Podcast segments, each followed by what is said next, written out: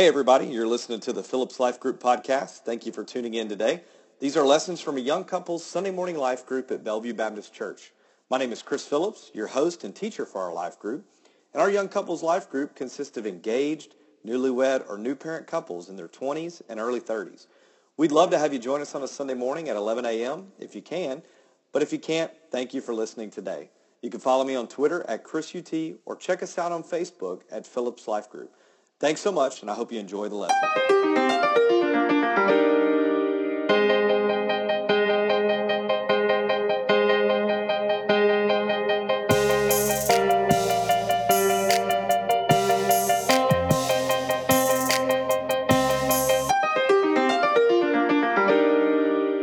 In light of events this week, so we have Alton Sterling. Anybody know what I'm talking about? Psalm 57, if you just heard, was about David in a cave, and so unless you were in a cave this week, there was a lot that went down in world news, right? A lot. Hey, Mathenis, how are y'all? And so there's a lot that went down in world news. Alton Sterling started it off Tuesday, right? Was kind of brutally murdered by two police officers in Baton Rouge, Louisiana. And then you had Philando Castile in Minnesota, was also brutally murdered in a car with his wife, or not wife, girlfriend, whatever it was. Girlfriend, significant other, fiance, I don't know, but another person and child. I'll tell you what, I want everybody to know this. I don't make any assumption on anything until I know facts, right? So this is just a good general rule of thumb. Don't make a statement until you know what actually happened, okay? One way or the other, either side. If you're in this ditch, if you're in that ditch, don't make a statement until you know what happened. And so I will say this, though.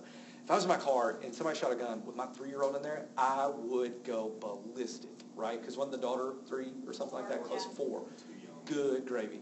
Anyways, so, yeah, right. So, anyways, that in and of itself is reason for me to go nuts.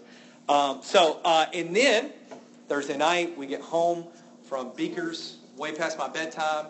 I'm going to bed. I turn on the news. Guess what I see? Dallas. 5 cops murdered. Right, and so looking at that and going through that, it has been a horrific week in the United States, and one that really makes me lean in and press upon the Lord even more, because I know that we need an outcry for His protection, and I know that we need to have faith more so than we ever have. Okay, and so while running from worldly adversaries in our life, which is what we're going to talk about a little bit. These are worldly adversaries. We need to run to who? To God. We need to outcry for God. We need to outcry for Him. And so I want to write a couple things, and now I'll say this and let it went up in the class before. Just go through the process with this, okay? Because we kind of jumped to conclusions earlier. When I write this, what does this make you think? And again, we had somebody in the class before, they were like, well, if I'm being honest. And I was like, well, I'd hate for you to lie. So know that I don't want you to lie, and we don't push that.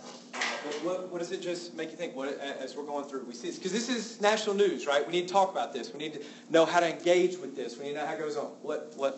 Does that make you think? No, their lives matter. Okay. It can insinuate that, right? If we put that, absolutely.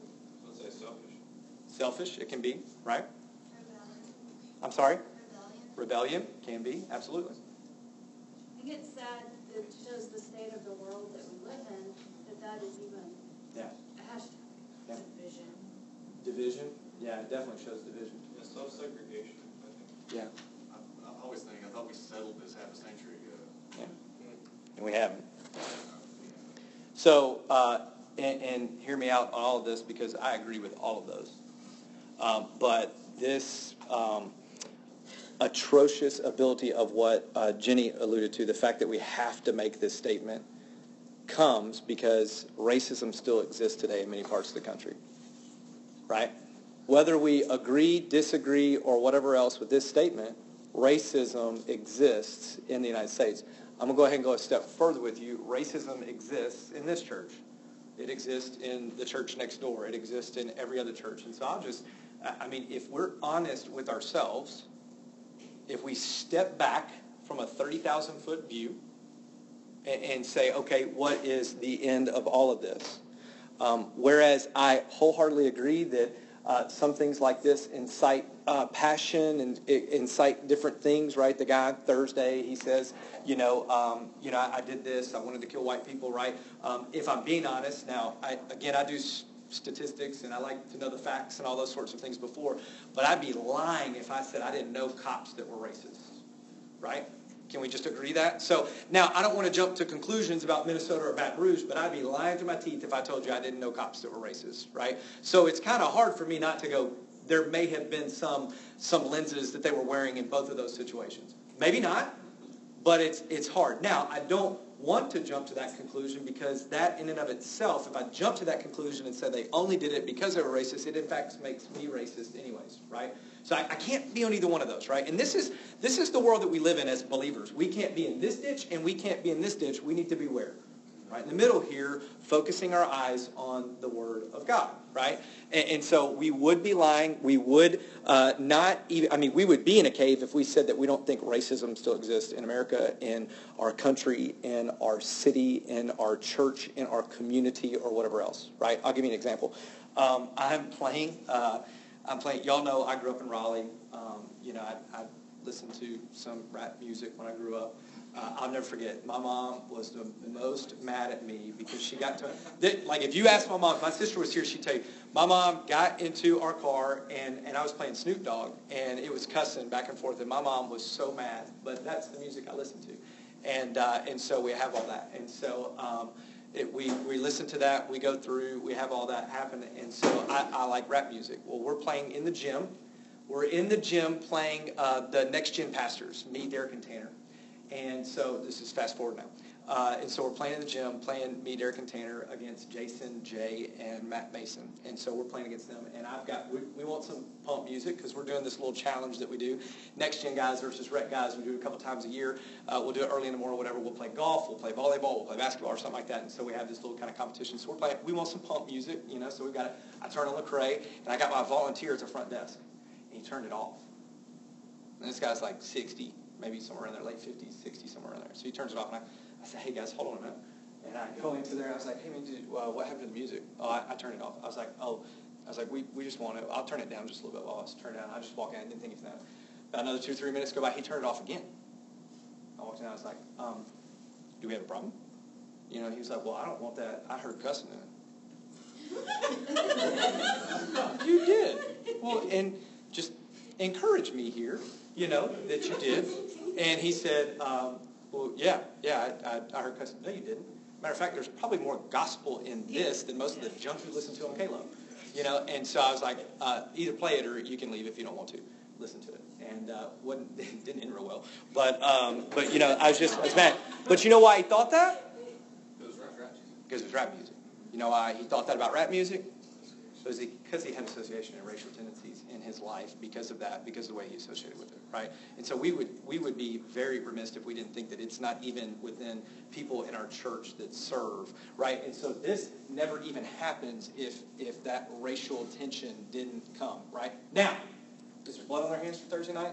Absolutely, because I think that it invites just passion and zeal in that area, and it doesn't do well when Obama and those people start talking about it, and it lets some crazy dude do what he did on Thursday night, right? Which is kill innocent cops that were protecting the people that he was mad that they got. It doesn't even make sense. The people that he murdered were there protecting the ones so they could do what they were doing, because they were protesting against the people that they murdered as colleagues, right? So that's all there. And so, by the way, this will go through. Don't worry about them leaving. I'll call them. And so you got to hear it out. And again, if you can't hear both sides of it, then and we have different colored glasses. Okay. So what is this insight?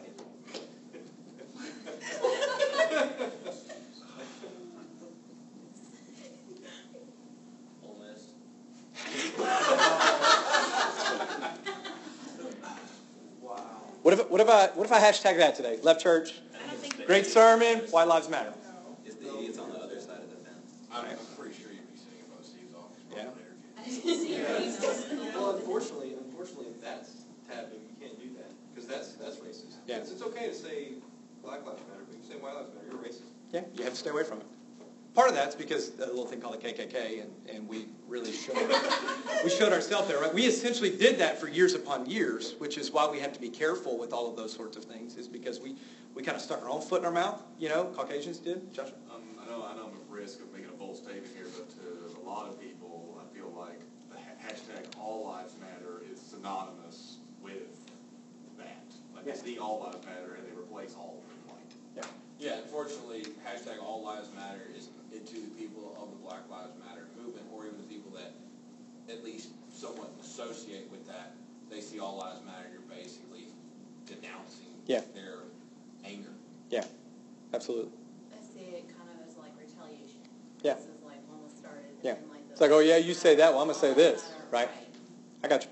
Not that everybody doesn't matter, but it came about later, almost like a retaliation. Well, even the gesture the guy from Dallas made, the Black Panther fist up in the air. I mean, I didn't see it personally until I was sitting in the break room with other African American people that pointed it out. And yeah. See, that's just not right. And then we all had a joint conversation where we all saw each other's views. Yeah. Like it should be, instead of me saying, oh, white people are better than black people, which are not, black people aren't better than white people. So. Do Black Lives Matter? Yes. Do White Lives Matter? Yes. Okay. What if I do this?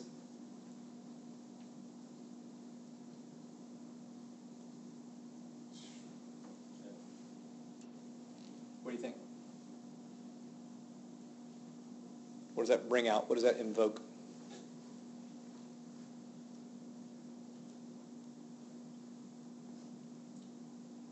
I think they're truthful statements. Period. All of them. Big cops lives matter, white lives matter, black lives matter, like you said. I think it's all about the intent of the heart when you post the things. Yeah. Like you can sit there and you can put yourself on a higher pedestal saying, well, I'm saying cops lives matter. Are you arguing with me? Yeah. You're saying cops lives don't matter. But is your intent when you put that up there, when you wrote that on social media, was your intent of your heart behind that because you truly believe that statement? Or are you just trying to point out what's wrong with the other statement? Yeah. I mean, I truly believe that cops lives matter. I have a lot of friends that are in first responder type positions of power, and I've had arguments with them based upon, like you talked about, there are some of them that have racial tendencies. And we'll have conversations plenty of times where even they'll bash the city. Yeah, the lady cop out of, I forget where she was out of, that said, man, you took an oath to serve your community. Yeah. It's all these cops that you know that hate Memphis. Yeah. And she's basically looking at them and saying, hey, here's the dude. You took an oath to serve your community that you hate. Yeah. Get out of it. You don't like it? Get out of it. That's the oath you took to serve the city that you knew had everything in it. All the history, all the background, all the everything else. You took an oath to say, I'm going to do this. But we never do stuff like that, right? The job that we have that we commit to, I hate it. These people are miserable, blah, blah, blah, blah, blah. Well, golly, you're working there. Do something about it. Who was the pastor that came here during men's conference that James spoke Merritt. Out in the Baptist? James Merritt, yeah, on the James Confederate Merritt flag. Spoke out about the Confederate flag. I used to do very heavily in Civil War reenactment. And I have a tattoo that has a rebel flag on it because I was happy. That was very. But I will tell you that tattoo afterwards, I've had more shame of it because of the fact that not because I don't believe in history and heritage. Those that know me know I love history and heritage. But it's But knowing how that symbol, even though I have a different opinion of it, knowing how others may see it that don't know me and automatically prejudge me or have the way it makes them feel, like James Merritt said, it's I don't have that right. Yeah. If I'm a child of God, I don't have that right. So need I remind you that there are 800,000 cops in the United States that are providing protection for about 300 million people. No math major, but that's not a good ratio, right? It's just not. It's 8 to 300. So 800,000 police officers providing protection for 300 million plus people, right? Do their lives matter? Absolutely. They are white, they're black, they're Hispanic, they're Asian. All of their lives matter. These men that were in Dallas were protecting the lives of those that were protesting against their colleagues. They came the next day to do their job, which is protect those people that were mad at people like them, right? And yet they did it. many police officers wake up not knowing whether or not they'll come back home. White cops were murdered in Dallas by someone that wanted to make a statement because African Americans in Minnesota, Louisiana, Missouri, or anywhere else were murdered by white colleagues, yet these guys woke up and said, I'm going to protect them and do that even though it's there. Now, we can't hold one person and make a blanket statement about all the others, right? We can't say that everybody is like Micah Johnson, just as much as we can't say every cop is like the white cops that may have had some shady judgment in times that were very, very, very, very more high pressure than you and I had maybe ever been in. And people make mistakes, okay? And so last but not least,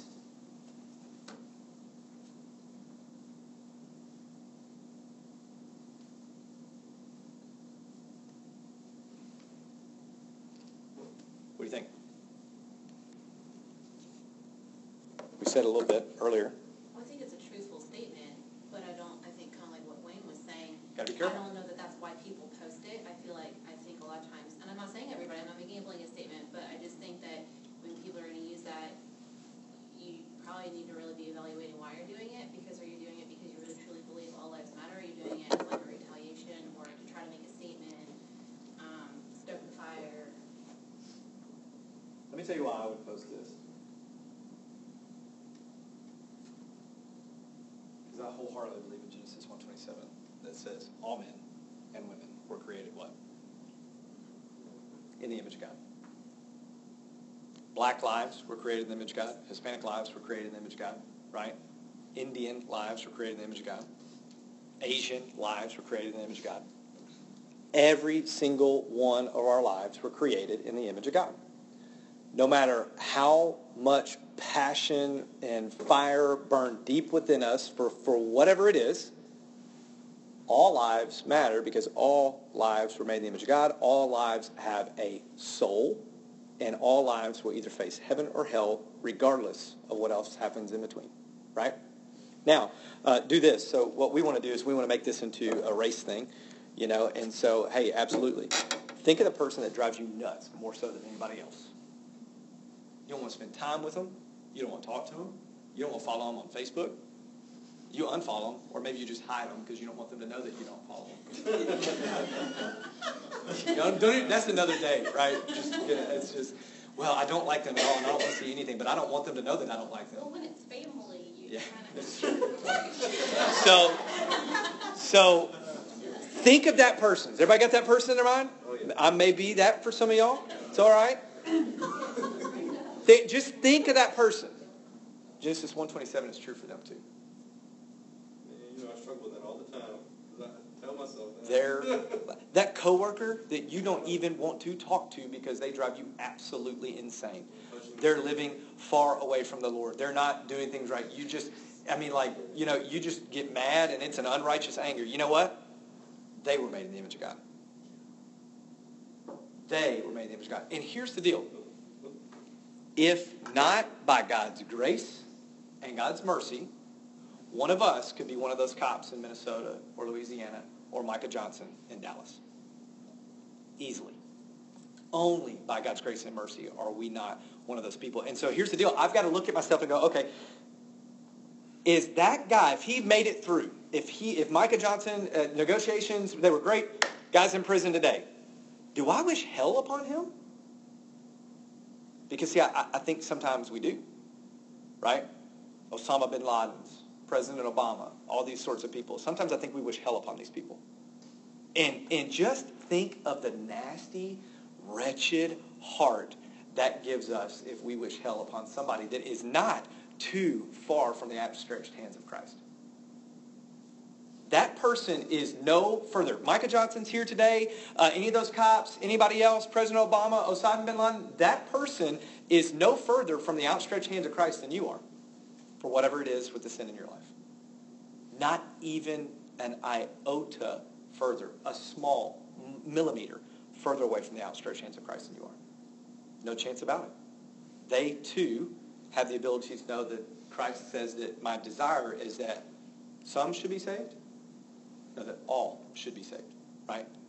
that all were made in the image of God, and that God died for the world, for everyone within it, encompassed in there. And so those people are no different than we are, wretched, filthy rags.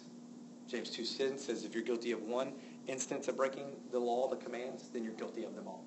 Right? So don't think that your pornography, that your lustful thoughts, that your gossip, that your gluttony, that whatever else is any less worse in the eyes of God than what any of those people have, right? So let's not forget this as we talk about that today.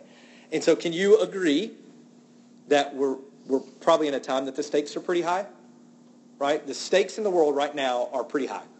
We probably need more faith than we have ever needed before, right? Can we agree with that? We probably need an outcry for God's protection more so than we ever have in our lives, right? We need it. I mean, go down to homosexual marriage and all these sorts of things. Let's not just talk about this past week, but we are at a point where, man, the stakes are really, really high, and we need an outcry for God's protection. So turn to Psalms 57, and we'll read it. Did he read it in service today? He did. Okay. Well, I'm going to read it again. It's better than what you hear from me anyway. Psalm 57. Be merciful to me, O God. Be merciful to me. Now, hold on, before I start. David, at this point, I don't know what he broke down, but he is doing what? Fleeing from Saul. Fleeing from Saul's anointed king, Saul, who is God's anointed king, right? He's fleeing from him. Saul is trying to kill him, yet David is also anointed by God to be the king, right? Have you ever been in a position where you feel that you're better than the leader that's over you? This is the epitome of that, yet his boss is trying to kill him, okay? So your boss, or whoever it is that you feel you're better than, is trying to kill you, and you're in a cave. Again, we talked about this a couple weeks ago. God laid on my heart, that I need to sit back and just pause sometimes for him to work through in our lives, because by world standards, David should just go ahead and off Saul, right? Saul's trying to kill him. He's already got followers, David does, and he's anointed by God. Yet David says, man, I ain't doing nothing until God removes his anointed, okay? And so this is the position he is. He's running and fleeing for his life. And he says, be merciful to me, O God. Be merciful to me, for in you my soul takes refuge. In the shadow of your wings I will take refuge till the storms of destruction pass by.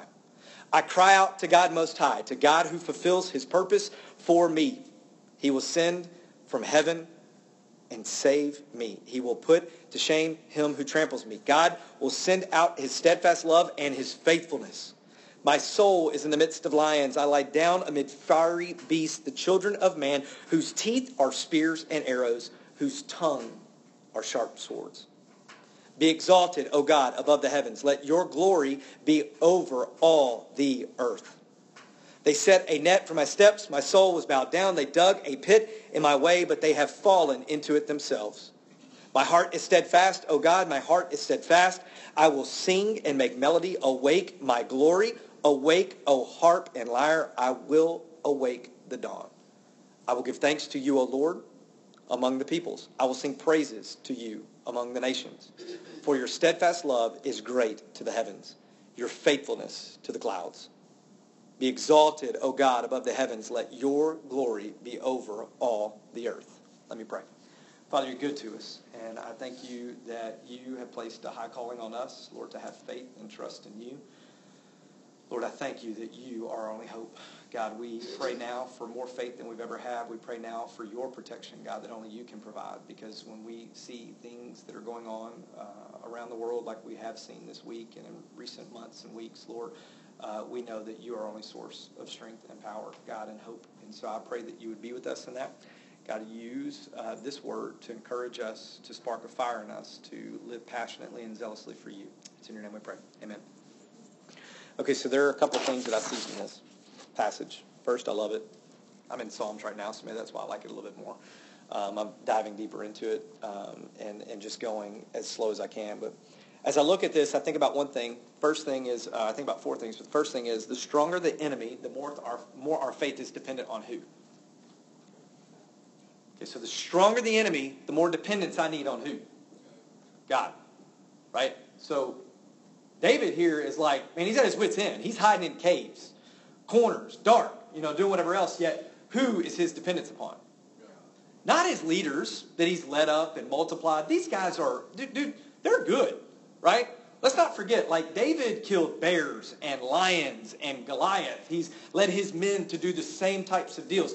Easily, David could have just said, "I take care of this guy, right? Get this problem off my back. Let's roll." But he didn't depend on them. He depended on who? God. He depended on him over and over again. And I don't know about you, but to me, things like this week, when things seem hopeless, when things seem impossible, when stuff is happening that's unconventional, I don't get worried. I actually feel at ease. And I feel at ease because I'm going to jack stuff up. I don't know about you, but I have continually and consistently for 35 years of my life jacked stuff up.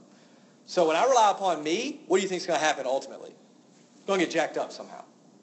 But when I look at it and go, there is no other way that anything is going to happen unless if God pours an outpour of his spirit and his peace on us, that's the only way it's going to get fixed.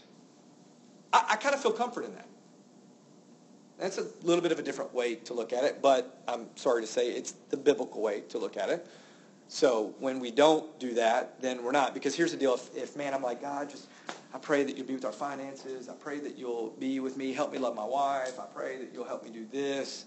I'm sorry, those prayer requests are things that I can control myself. Ultimately, can I control my finances? I don't know. I've had a lot of people come to counsel about finances and stuff like that, and nearly every single one of them could take care of it if they just got after it themselves.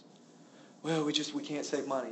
We pay $190 for cable and internet, and we've both got smartphones and extra packages, and I've got the maximum data, and we eat out 5 nights a week. Well, you don't have a financial problem. You have a discipline problem. You really don't. That's something that I could probably take care of myself, right? And so if that's my prayer request, I am praying to a really small God. Because if he could take it care of by me just fixing some discipline issues in my life, then I don't, my prayers are hey, God, change the world. Drive the world towards you. Save souls. Bring people. Let them live on fire for you. That's my protection. Save us from this mess that's going on here in Dallas and Minnesota and Louisiana and Missouri and all over the place. That's the God I pray to. He's not fixing some cable and data on your phone issues. He's got some bigger things that he can take care of, right? Lost people all over the world. And so this is not just our enemies of Satan or Saul that we see here, but have you ever gotten in the way of yourself? Anybody just kind of ever got in the way of themselves? Yeah? Am I the only one? I can tend to get in the way of myself sometimes, right? I can tend to want to do things my way, want to control things my way, want to continue to fall into the same things that I fall into, want to fall into this and that and the other. I get in my own way probably 9 times out of 10, right? It's not that I've got Satan sending fiery darts at me. It's that, Chris, just get out of your way is the end all be all. Let's throw an example. Time management, is that an easy thing for us in the stage of life that we're in? Terrible, right? Most people we know would say that right now time management is hard for people like us in our stage of life with kids and jobs and careers and school and all these sorts of things. Do you know that the average TV consumer consumes 4.5 hours of TV a day? Yet your time management is hard, pressed.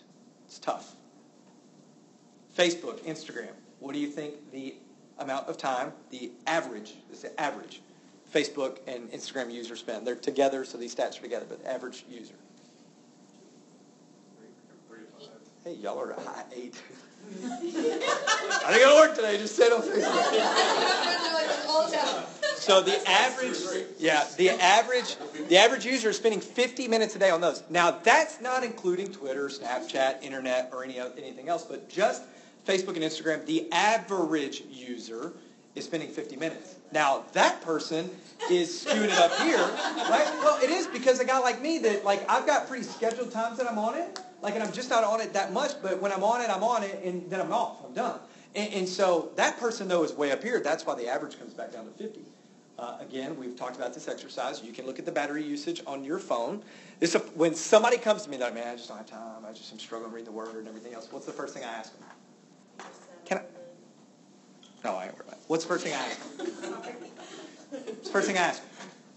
Well, usually you say we all have the same 24 hours in the day. And then I say, can I see your phone? Can I see your phone? And they're like, well, yeah, why? I pull it up. I go to the settings. I go to battery. And you go to the battery, and there's a little clock right there, and you can convert it to clock, and it tells you how much time you spent on your phone in the last 24 hours and also in the last 7 days. And I turn it around, and I say, you don't have a time problem. You have a discipline problem. Look at all these apps that you were on. Man, the other day I was, because here's what I get, right? I don't have time to read. Well, I sit, when I am at, I'm in sales, and when I'm sitting in the doctor's office, I just look on Facebook then. Okay, read the Word. Read an article.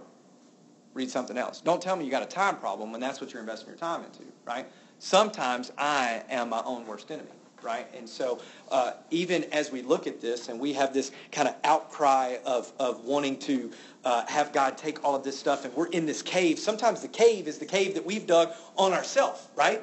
And so sometimes this protection, I need God to protect me from me. I can't kick pornography. I can't kick gossip. I can't kick slander. I can't kick gluttony. I can't kick... you name it, anger, whatever it is. That's my own cave that I've put myself into. So don't just think cops and non-people and Black Lives Matters and White Lives Matters and all this other kind of stuff. Sometimes we need an outcry of God's protection from ourselves. We just need to say, God, keep me from this. Rid me from this. And so this is what David is. And so this is what I think of, that I just need to go, okay, God, protect me from myself. Because you are the Most High. You are above all else. I must have an outcry for more faith, and I must have an outcry for God's protection, not only for our world, for our country, for all these things, but sometimes protection just upon myself, right? Second thing I see is that God cannot and will not forsake those who trust in him with all of their heart. David is a man after God's own heart, who slept with a woman who was married and then had that guy murdered. Come again? But here's what differentiates David. It's funny. This was in my I just love how God works. This was in my regular quiet time this morning. I got to Psalm 54, but Psalm 51 was part of it as well. And you know what Psalm 51 is? Create in me a clean heart, O God. This is when David is on his face repenting for what he had done with Bathsheba and her husband. And so the difference is sometimes we need to repent and get after it because that shows that we have an all-out heart for God, right? Although David was a sinner, although you and I are sinners, we've got to show that we have an all-out heart for the Lord by repenting of the things that we cannot kick from our lives, by removing those things, and then just by clinging to the fact that he says he will send forth from heaven and save you. He will put to shame who tramples on me. God will send out his steadfast love and faithfulness. Cling to that. Live by that. Be models of resting in the fact that God will not forsake those who trust in him with all their heart. This is a promise. It's something to cleave to. It's something to walk with. It's something to embrace as you're going through the battles in your life. Because here's the deal. Libby and I, maybe we are at wit's end in our marriage. But when I know that God's promise is that he will not forsake me, and his promise is that he hates divorce, I can cling to that and know that, you know what? We can make it. Because no matter what God gives me, he's not going to forsake us. He's not going to forsake us, our marriage, our walk with him, because God hates this aspect. He desires for me to be sacrificial for her and for her to be my helpmate. And no matter what we go through, it's all right. We're going to make it.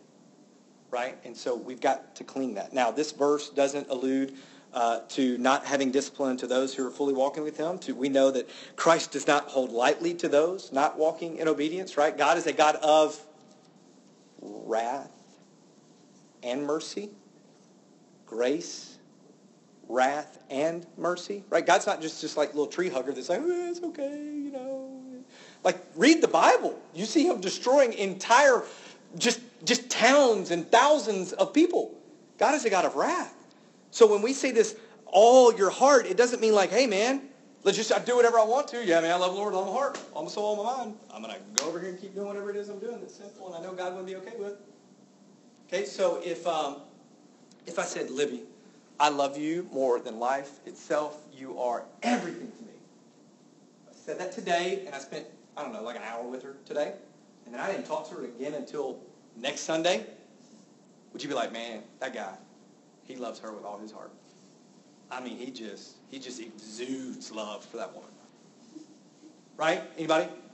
Probably not. But yet we expect that to be our walk with the Lord.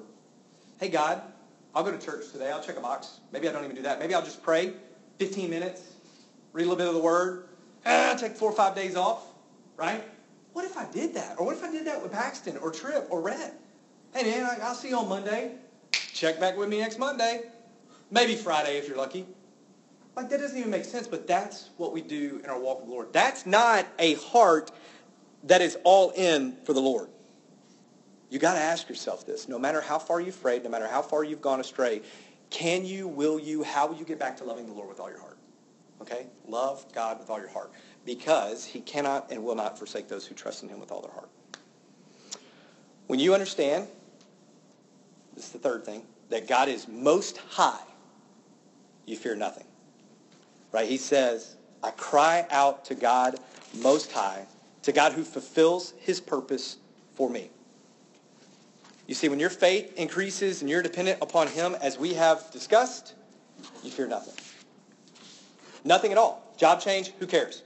God's plan. Rough patch in a marriage, who cares? God's plan. He doesn't like divorce. He's put us together for such a time as this. It's all right. God's got a plan. He's there. God most high. He's promised this. I'm there.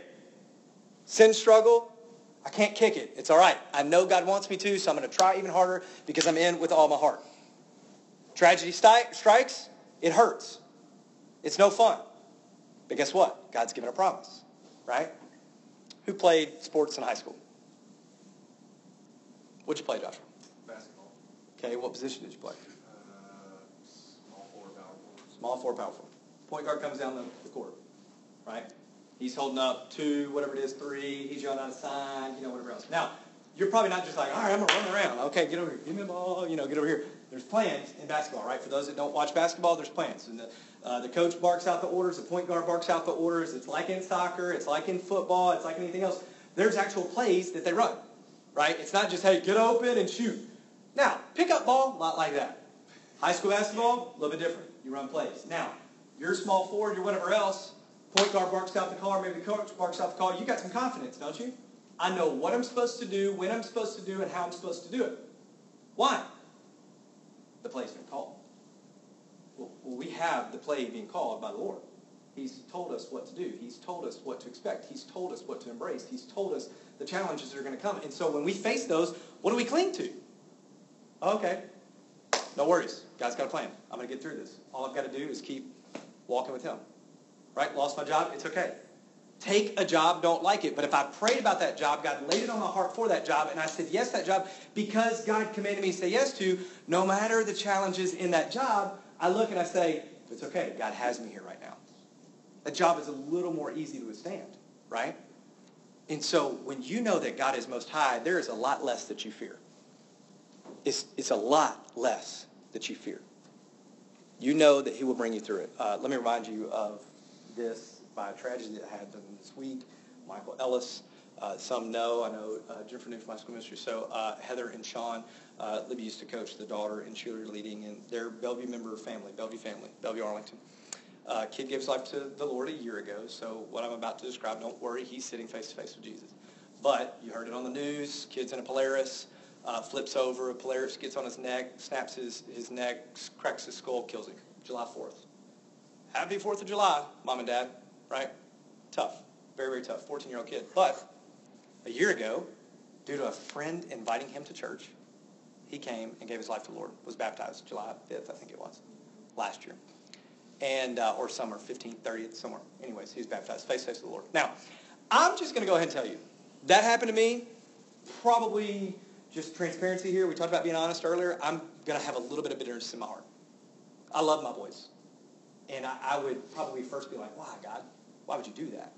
And so this kid comes to their house the other night. They've had friends over there doing all this. This kid has never met Heather and Sean, just kind of played with Michael, all these sorts of things, kind of gone through. And this kid wants to come and pay his respects to Heather and Sean, who are the mom and dad of the kid that passed away. And so the dad comes out, and he's talking to them. They're reminiscing a little bit, blah, blah, blah. And so then the dad proceeds to say, man, it's okay. What do you mean it's okay? Like, your son just died. He's 14, had his whole life ahead of him. He died too early. By the way, I hate that saying. Who am I to say he died too early? He died right when God thought he would. None of that took God by surprise. God was like, oh, geez, what am I going to do now? You know, and so he dies, and so he's sitting there. He's like, it's okay. He's face to face with Jesus right now. Do you know who Jesus Christ is? Shares the gospel with the kid. Kid gives his life to the Lord. If not for anything else, Michael Ellis died so that that kid could give his life to the Lord. If not for anything else. And see, here's the deal. When we embrace that, when we know that no matter what happens, what may come, that God has a plan, right? That my son may pass away, that God has a plan for it, right? Abraham's walking Isaac up. I don't know what the deal is here. I'm going to murder my son. You know, I don't know, but I know that God has a plan. I walk a little bit more confidently, right? You know the plan in basketball. You run down the court a little bit confidently because you know where you're going. You're going to the block. You're going to move over. You're going to set the pick. You're going to do whatever else. We walk confidently when we know God's plan for us. David was walking confidently. Although he was in despair, he was walking confidently, crying out to God and saying, hey, I know this is okay. You fulfill your purpose for me. You're going to send from heaven and save me. You'll put to shame those who trample on me. God will send out his steadfast love and his faithfulness. It's okay because God has a plan. The scriptures in Philippians 4 say, remind us not to be anxious about. Okay, so but what about job? But what about my marriage? But what about my children? But what about their salvation? It's okay, like salvation. Like, I'm worried about their salvation because, you know, I want them to love the Lord. But should I even be worried about their salvation? No, because God says, do not be anxious about anything. You can't replace that with anything. You can't put anything in there. Do not be anxious about anything, but in everything, through prayer and supplication, let your requests be made known to God. Because then the peace that surpasses all understanding will do what? Guard your hearts and your minds in Christ Jesus, right? And so when we walk through this, when we have this in our city, when we have this in our country, in Texas and Minnesota or anything else, and we need faith more than ever, and we're out crying for God more than ever, nothing should strike us that we can't handle. God this week didn't go, oh, man, what am I going to do? No, my goodness. Cannot believe that happened. Those cops, oh, okay, here's the deal, right? We take away Scripture. We take away all of these other things from the Constitution and from our schools. We, as believers, do not share the gospel. We do not go to church. We do not read the Bible. We do not pray. Yet we think that God should just protect our country.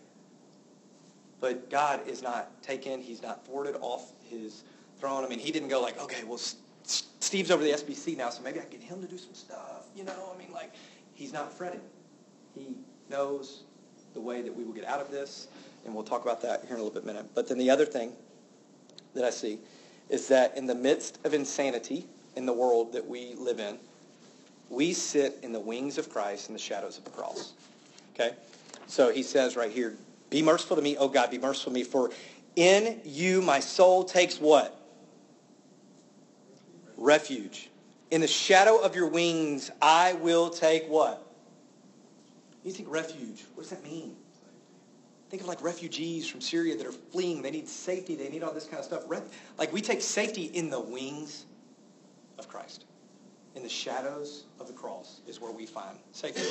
Now, when I think of wings, I think about a bird's nest, right? I think about this little nest. I think of the mama. Like, I'm not a very compassionate guy, so this is the best I could do, guys. So I think of like a hen or something sitting over these eggs or these little, you know, chiclets or whatever it is, just yeah, not the gum, but whatever. So I think of them just protecting those baby birds, those baby chickens, whatever it may be, right? That's resting in the wings of comfort and safety. And so that's kind of the way we should feel. That's the picture we should have for the way we sit with Christ. Under his wings, under his protection, under his guidance is the way I should live my life. And if I live it in any fear outside of that, I don't think God's good enough to protect me. Be careful there. Rest in that. Nothing happened this week that took anything by surprise. He's not sitting there freaking out or anything else. For in you, my soul, take refuge. In the shadow of your wings, I take refuge. We need an outcry for more faith and an outcry for God's protection like none other. And then last but not least, the welfare of our universe, of our country, and of our city Depends on who? Christ. It depends on God. But, now let me stop you here. Don't stop there. It doesn't just depend on God. It does just depend on God. But it also depends on the methods that he chose for change to take place, right? Which is the Great Commission. It's not just God, and I sit back and go, all right, man, Libby, pass the Cheez-Its. I'm going to sit back and wait for God to take care of this. No. His method was for you and I to get off of our rear ends, to share the gospel, to make disciples, to hold other people accountable, and to do what he sent his son to do, right?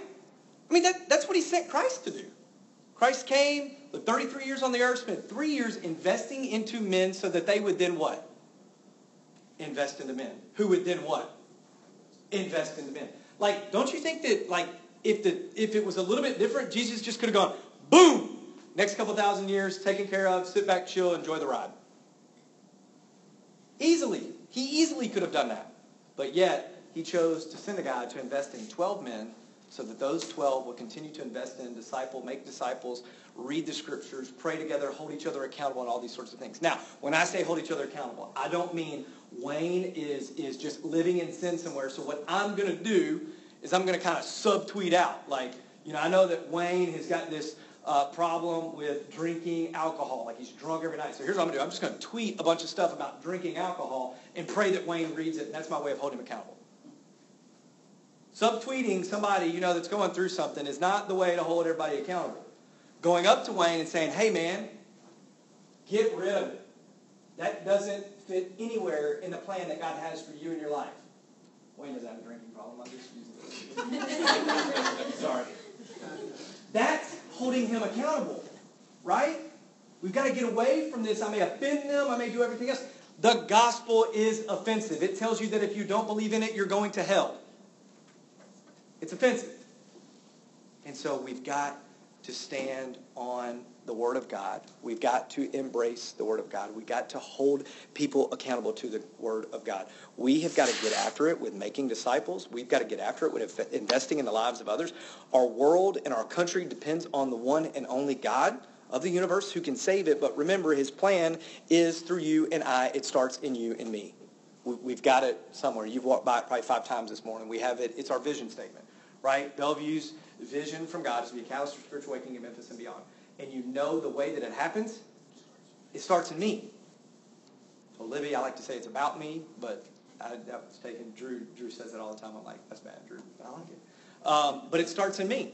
That means that I have got to be the one that goes and shares the gospel with people. I have got to be the one reading the Word of God, holding other people accountable to the Word of God, serving the church, serving my wife, serving other people, showing love to African Americans, to Caucasians, to Hispanics, to Latinos, to Indians, to Pakistanis, to everybody, because I fully believe in Genesis 1:27, all were created in the image of God, all have souls, all are there to be either resting in heaven or in hell. And if I don't do anything about it, then I don't care that they may be rotting in hell for eternity. And so when we do all of this and we get after it, we've just got to say, I've got to get after it. I've got to do this. It starts in me more so than anyone else. Read the Word daily. Pray. Pray with your spouse. Get involved in disciple making. Serve the local church. Find a place to serve. Rest in him, and remember that everyone was made in the image of God, white, black, Hispanic, or everything else, right? And by the way, I didn't mention this earlier. I heard a great pastor one time talk about this. He said, racism exists. By the very fact, and this is in multiple levels. And he said, here's the easiest way to tell that racism exists. Wayne and I are talking. We're like, oh, hey, man, Wayne, you know what's going on? Hey, man, the other day I was talking to this Asian guy, and, we were talking, and he was talking about this. Just the fact that I had to clarify that I was talking to an Asian guy, which is not relevant on any situation that I'm ever talking about, means that there's some form of racism that exists everywhere, because I'm clarifying that for whatever reason, right? Oh, yeah, man, I was talking to this dude, great guy, African-American, blah, blah, blah. What? Who cares? Like, I was talking to a guy made in the image of God. Bottom line. No ifs, ands, or buts, right? So last but not least, a little while ago there was someone that got a ticket that was really mad that they got a ticket. And I don't ever really understand that. And I've been this person, right? So, you know, man, I was so a 57 and a 50. They shouldn't give me a ticket. You know what? You were breaking the law. Like, what do you mean? Why are you mad? I mean, like, get over yourself. Are you just above the law? You know, like, if you were going 51, you could have gotten a ticket, right? Anyways, this person was really mad and fired up and said, man, I know and I understand I was breaking the law, but I'm going to have to go down to 201 Poplar and risk my life, rape, murder, and everything else. Oh, my. I mean, like, I don't hang out at 201 Poplar all the time, but last time I checked, there's not a lot of people getting murdered at 201 Poplar. Not a lot of people getting murdered or raped at 201 Poplar. Number one, it made me fired up because, like, I know cops that work down there, and you're just basically saying they're terrible at their job. Like, oh, yeah, they can't save me. I'm going to go down there and pay my ticket and get murdered. For speeding. I did it. And I'm mad about it, right? And so it kind of went on and on. These other people were agreeing. You know, I'm like, what are we doing? How do y'all even, I don't understand what's going on right now. And so I just kind of stopped and paused and collected my thoughts and talked to my filter, which is Libby. And she's like, hey, you can't say it like that. I'm like, oh, please, Lord, let me. And we're going through, and so we're walking through, and I kind of just laid it out like this. And I said, hey, here's the deal. If not for the outstretched hands of Christ, you could be one of those people that are down there in 201 Poplar that maybe didn't have a friend or a family member or a mother and a father who loved Jesus Christ and shared the gospel with you. Maybe they didn't grow up in a home with mommy and daddy together and going to church all the time and you didn't get to hear the gospel over and over again. Maybe they didn't grow up with a father in the home at all, because we can look at most of the statistics of those people that are in 201 Poplar grew up in a single-family home. Maybe they didn't have anyone ever share the gospel of Jesus Christ with them. And if not for the outstretched hands of Christ, you would be sitting in that jail cell apparently thinking about murdering or raping someone at 201 Poplar. And so, see, that's the way we think. And so my question to everybody is, when I'm mad, when I'm just fired up about it, I'm going to do all this, I can't believe they would do this, what have you done to be a solution to the problem? I tell Paxton them all the time, don't be the problem, be the solution. Don't be a problem, be the solution. And what have you done to be the solution? Who have you shared the gospel with? Who have you reached the outstretched hands of Christ to? Because that's the picture that he shows. Get fired up that we live in a city with a lot of murders. Get fired up that, you know, all these other things are happening. But what have you done to change that?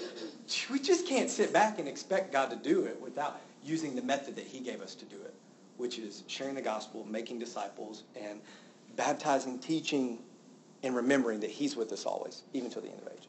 Okay, let me pray. Father, you're good to us. Lord, I love you and praise you. I thank you that Genesis 1:27 rings true.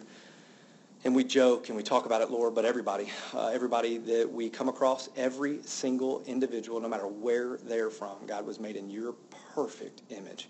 And so therefore they are deserving of my respect, love, and appreciation, because you would show them love. God, if I'm trying to be like you, then I show them love, Lord.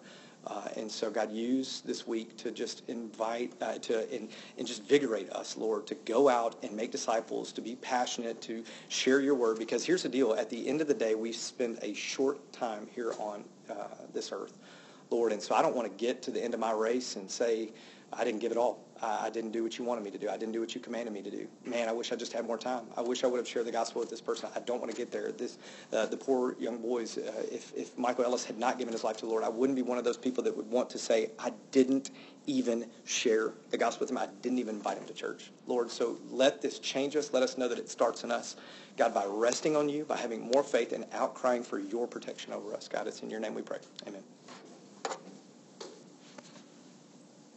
All snap.